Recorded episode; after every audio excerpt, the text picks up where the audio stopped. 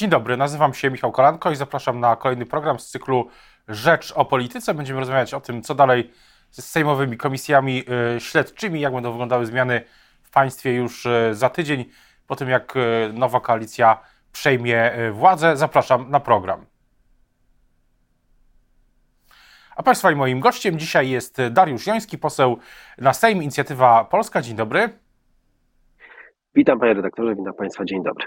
Czyli może takiego ogólnego zarysu, schematu, pomysłu, jak będzie wyglądała praca, w ogóle działalność tych sejmowych komisji śledczych, które zostały już przegłosowane, dotyczące wyborów kopertowych, afery Pegasusa i afery wizowej. No, mamy teraz etap procedowania tych uchwał. To jest procedura, która chwilę zajmuje, bo jest najpierw Sejm, później Komisja Ustawodawcza, później wraca sprawozdanie z komisji na posiedzenie Sejmu i to się już wydarzy wszystko w najbliższych dniach, a dokładnie w tym tygodniu. No a później zgłaszanie kandydatur i rozpoczęcie prac komisji. Wszystko wskazuje na to, że ta pierwsza już rozpocznie pracę w grudniu. Pierwsza, czyli dotycząca sprawy wyborów kopertowych, tak.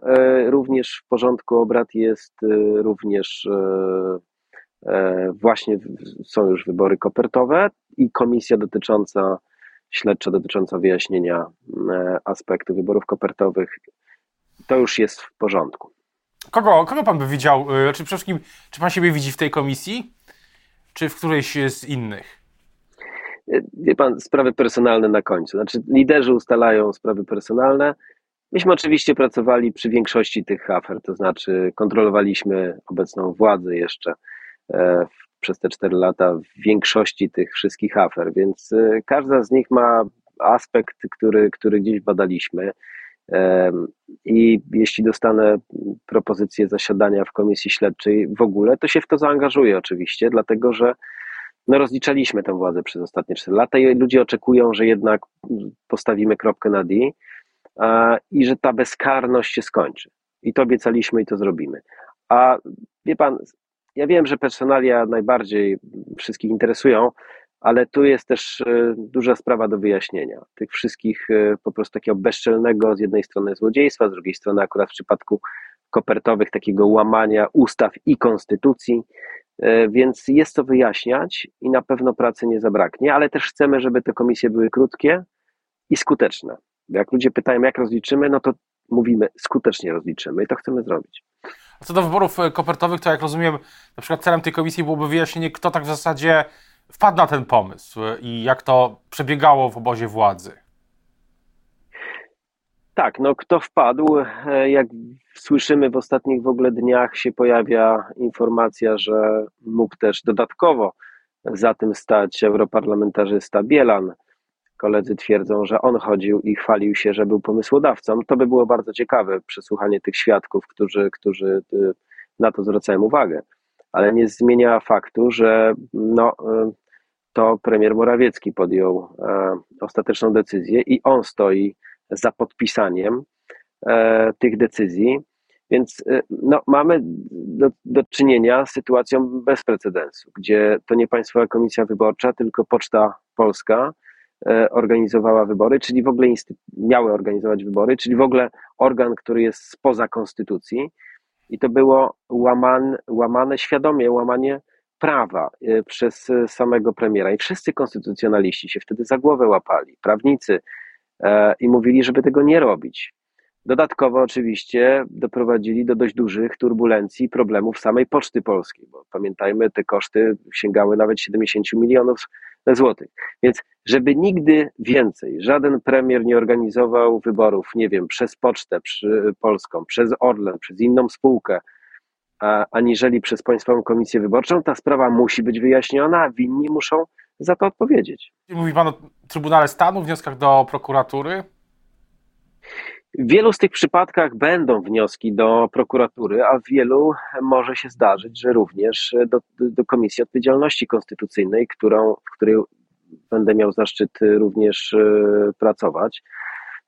dlatego że jeśli mamy do czynienia ze złamaniem konstytucji przez polityka najwyższej rangi i zajmujący najwyższą funkcję, no to również musi odpowiedzieć przed Trybunałem Stanu. Intuicja mi podpowiada, że po raz pierwszy ta Komisja Odpowiedzialności Konstytucyjnej w Sejmie faktycznie będzie działać, znaczy nie będzie taka uśpiona. Co do samej Komisji Śledczej, no to oczywiście zwieńczeniem pracy Komisji Śledczej jest są raporty, tak, z jej prac, ale ich przygotowanie zwykle trwa dosyć długo. Tak jak nawet jak Pan powiedział, praca tej komisji, jeśli potrwa krócej niż tych komisji w tej kadencji czy w poprzedniej, no to tutaj tak jest, mówimy o końcu na przykład przyszłego roku, więc czy w drugiej połowie może bardziej przyszłego roku, na takie finałowe wnioski. A pytanie, czy będzie coś wcześniej, i tutaj mówiąc już szerzej o działalność innych organów państwa, po tym jak zmieni się władza, będzie czy będą jakieś raporty, otwarcia, białe księgi, no w różnych sferach, tak, też którym pan i kolega i poseł Michał Szczerba się zajmowali. W moim przekonaniu takie bilanse otwarcia powinny być w każdym ministerstwie, w KPRM-ie i w każdej spółce Skarbu Państwa, a szczególnie w spółkach Skarbu Państwa i w fundacjach tych spółek, dlatego że tam wejścia nie mieliśmy, dlatego że ustawa tutaj dość nieprecyzyjnie to reguluje i były mocno utrudniane przeprowadzenie jakiejkolwiek kontroli poselskich w spółkach Skarbu Państwa i w fundacjach, a wiemy, że to były też przepompownie do różnego rodzaju reklam i sponsoringu działalności politycznych i polityków PiS-u, ich rodzin, fundacji, stowarzyszeń, które zakładali. Więc ten bilans otwarcia musi być i z tego co wiem, w każdym ministerstwie taki będzie przygotowany, żeby ludzie wiedzieli, co się tam działo przez te ostatnie 8 lat. Czyli wchodzą nowi ministrowie i każda przygotowują taki bilans w miarę szybko, jak rozumiem. No szybko, ale to musi być dość precyzyjnie zrobione, żeby nie było tak, że za pół roku wyskoczy jakiś trup szafy, polityczny oczywiście, i że pojawią się problemy, bo patrząc na to, co robił PiS, to różnego rodzaju umów, które podpisują między innymi w tej chwili, w tym czasie jest mnóstwo, Ja podam panu przykład. W Ministerstwie Kultury, do którego jutro z panem posłem Szczerbą się wybieramy, chcemy dokładnie przeanalizować, co się stało od wyborów tych ostatnich, czyli parę tygodni, że wydano prawie 400 milionów złotych bez jakiegokolwiek konkursu. 400 milionów złotych bez konkursów z tak zwanego inwestycji kluczowych, to tak się nazywa ten program, i mamy informację już, że na niektóre inwestycje, które w ogóle nie spełniały jakichkolwiek kryteriów. Więc to trzeba wszystko posprawdzać, a to jest tylko kawałek, można powiedzieć, a mówimy o 8 latach. Więc tej pracy, jakby takiego bilansu, przedstawienia tego wszystkiego, no będzie dużo, tym bardziej mamy Ministerstwo Zdrowia, cała pandemia na dobrą sprawę jest do wyjaśnienia i nie tylko przez Komisję Śledczą, ale również tam na miejscu, dlatego że ktoś stworzył te wszystkie warunki do tego, żeby kilku cwaniaków się po prostu zarobiło ogromne pieniądze, więc ten bilans otwarcia będzie i nie będzie po raz pierwszy żadnej grubej kreski, będzie wszystko przedstawiane opinii publicznej, żeby opinia publiczna uświadomiła sobie, co się działo i jak były wydawane ich pieniądze. Z jednej strony te komisje śledcze, z drugiej strony te bilanse otwarcia, ale też jest pytanie, co z tymi wszystkimi właśnie funduszami, spółkami, agendami, z tym aparatem wokół KPRM-u też, czy są już jakieś kierunkowe decyzje, co po prostu ulegnie likwidacji, połączeniu, co gdzieś, a co pozostanie na swoim miejscu? My w naszych 100 konkretach zapisaliśmy łącznie 16, jak dobrze pamiętam, instytucji, które były powołane przez PiS tylko po to, żeby przekazywały pieniądze dalej. Tak jak między innymi Fundusz Patriotyczny przekazywał pieniądze na fundacje, instytucje związane z Bąkiewiczem. A czy chcemy zlikwidować przepompownie pisowskie pieniędzy publicznych? To na pewno.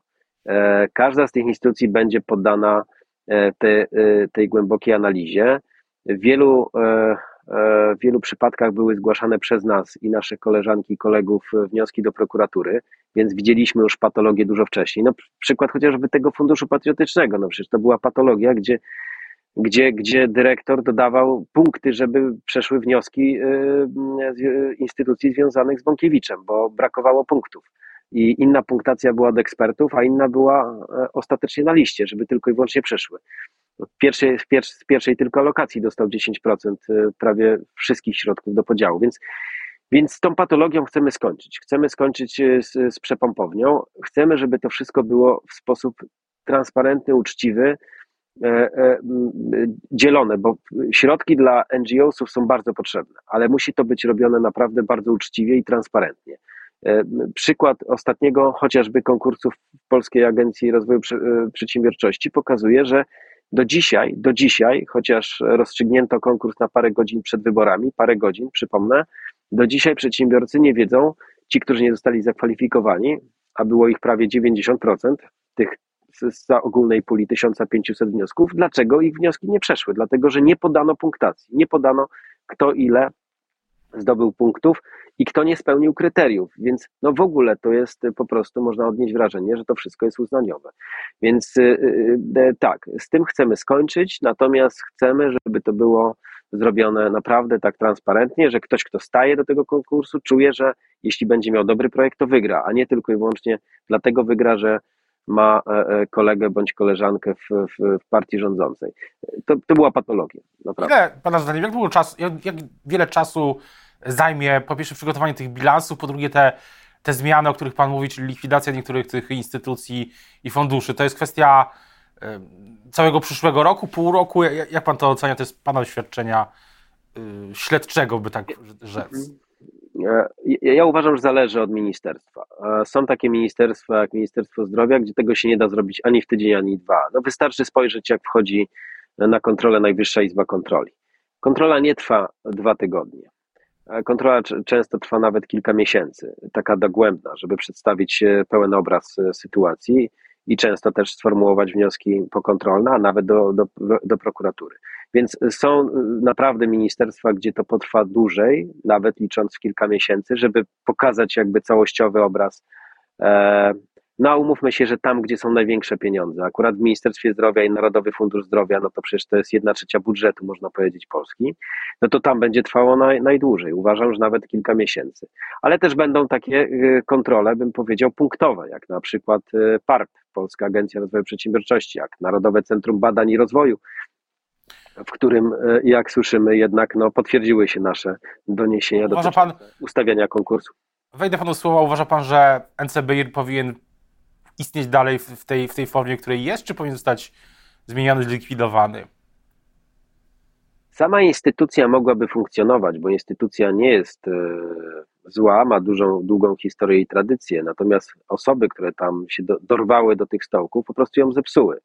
I te osoby muszą ponieść konsekwencje, również karne, dlatego że dowody jednoznacznie wskazują, że było ustawiane między innymi stanowisko dyrektora i wpływ na tą instytucję miały osoby spoza tej instytucji. Myślę też o europarlamentarzyście, szefie partii republikańskiej. Takie zawiadomienia do prokuratury zostały skierowane przez Najwyższą Izbę Kontroli. Natomiast my w ogóle, jeśli chodzi o podział tych środków, czy z PARP-u, czy z NCBR-u, na tak zwane badania i rozwój, czy z Agencji Badań Medycznych, musimy dopracować się jasnych zasad. Mało tego, te wszystkie pieniądze, które są inwestowane w badania i rozwój, muszą coś w Polsce zmieniać. To nie może być tak, że to jest tylko pomysłem na to, żeby ktoś się wzbogacił, założył firmę w kilka dni, dostał kilka milionów złotych i po paru miesiącach stwierdził, że projekt się nie powiódł i zamknął firmę. Musi być z każdego projektu, ludzie muszą wiedzieć, co Polska z tego ma, co nowego, jakby, jakie badanie, jaki rozwój, w co to zainwestowaliśmy. Jak zapytałem dyrektora, dlaczego nie ma tej listy tych firm, które realizowały te projekty i co Polska otrzymała w ramach tych pieniędzy zainwestowanych, stwierdził, rozłożył ręce i powiedział, że faktycznie trzeba by było to zrobić, ale na razie tak nie jest. Więc to musi być transparentnie i każdy musi wiedzieć, na co te pieniądze poszły. Wielokrotnie, wiele razy w czasie naszej rozmowy, przepraszam, wiele razy w czasie naszej rozmowy właśnie mówi Pan o tej przejrzystości i transparencji. Pytanie, na ile wysokim priorytetem, bo tych priorytetów na pewno jest dużo, są zmiany w ustawie o dostępie do informacji publicznej, tak żeby dziennikarze też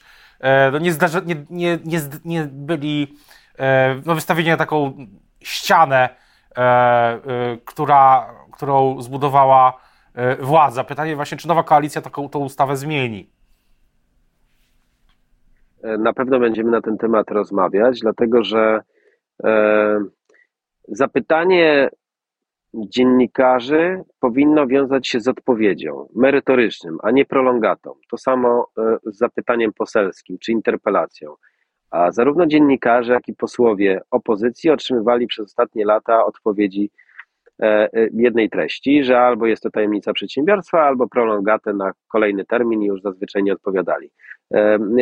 To tak nie może funkcjonować i działać. Myślę, że zazwyczaj do ukrycia i do nieprzekazywania wiedzy mają ci to robią, którzy wiedzą, że przekazanie tej informacji by spowodowało pokazanie ich nieczystych zamiarów. Więc jesteśmy gotowi do pracy, myślę, nad takimi rozwiązaniami, które by ułatwiły oczywiście też dziennikarzom i żeby faktycznie to było wszystko w sposób transparentny. Gdyby tak było, to być może dziennikarze nie musieliby wysyłać maili i zapytań do instytucji, do ministerstw, mogłyby korzystać z informacji, które są zamieszczane na stronie. Można to ułatwić. Ja jestem za pełną transparentnością. To są publiczne pieniądze i powinna być pełna jasność. Pełna jawność. Na koniec jeszcze pytanie o prokuraturę, bo też wielokrotnie w trakcie Pana pracy też kolegów, koleżanek z nowej koalicji, wcześniej opozycji, były wnioski do prokuratury. Rozmawialiśmy dzisiaj też o prokuraturze. No i pytanie, czy z Pana doświadczenia, jak i czy prokuratura powinna się zmienić? Fundamentalnie oczywiście jest pytanie, czy stanowiska powinny być połączone ministra sprawiedliwości i prokuratora generalnego. Jak Pan to widzi? Nie, myśmy już to zapowiadali. Rozdzielenie stanowiska prokuratora generalnego od ministra sprawiedliwości. Po drugie, prokuratura w pełni niezależna. Bez tego bagażu politycznego, który jest między innymi w tej chwili. Czy jest to możliwe? Jest. Są prokuratorzy niezależni, którzy mogliby zbudować prokuraturę niezależną. To dawałoby poczucie obywatelom, że odbudowujemy zaufanie do wymiaru sprawiedliwości. Bo przez ten ostatni czas, umówmy się, tych kilku lat PiS dążył do tego, żeby w pełni skontrolować wymiar sprawiedliwości, żeby czasem żaden polityk PiS-u nie odpowiedział za jakiekolwiek przewinienie czy złamanie prawa i trzeba powiedzieć, że na poziomie prokuratury im się udawało utrzymywać bezkarność, bo jakikolwiek wniosek do prokuratury, którym na przykład my składaliśmy, bądź dziennikarze, bądź też instytucje typu NIK, bądź inne, kończyły się umorzeniem postępowania. Niedługo niektóre badanie trwały po kilkaset dni, ale kończyły się ostatecznie umorzeniem.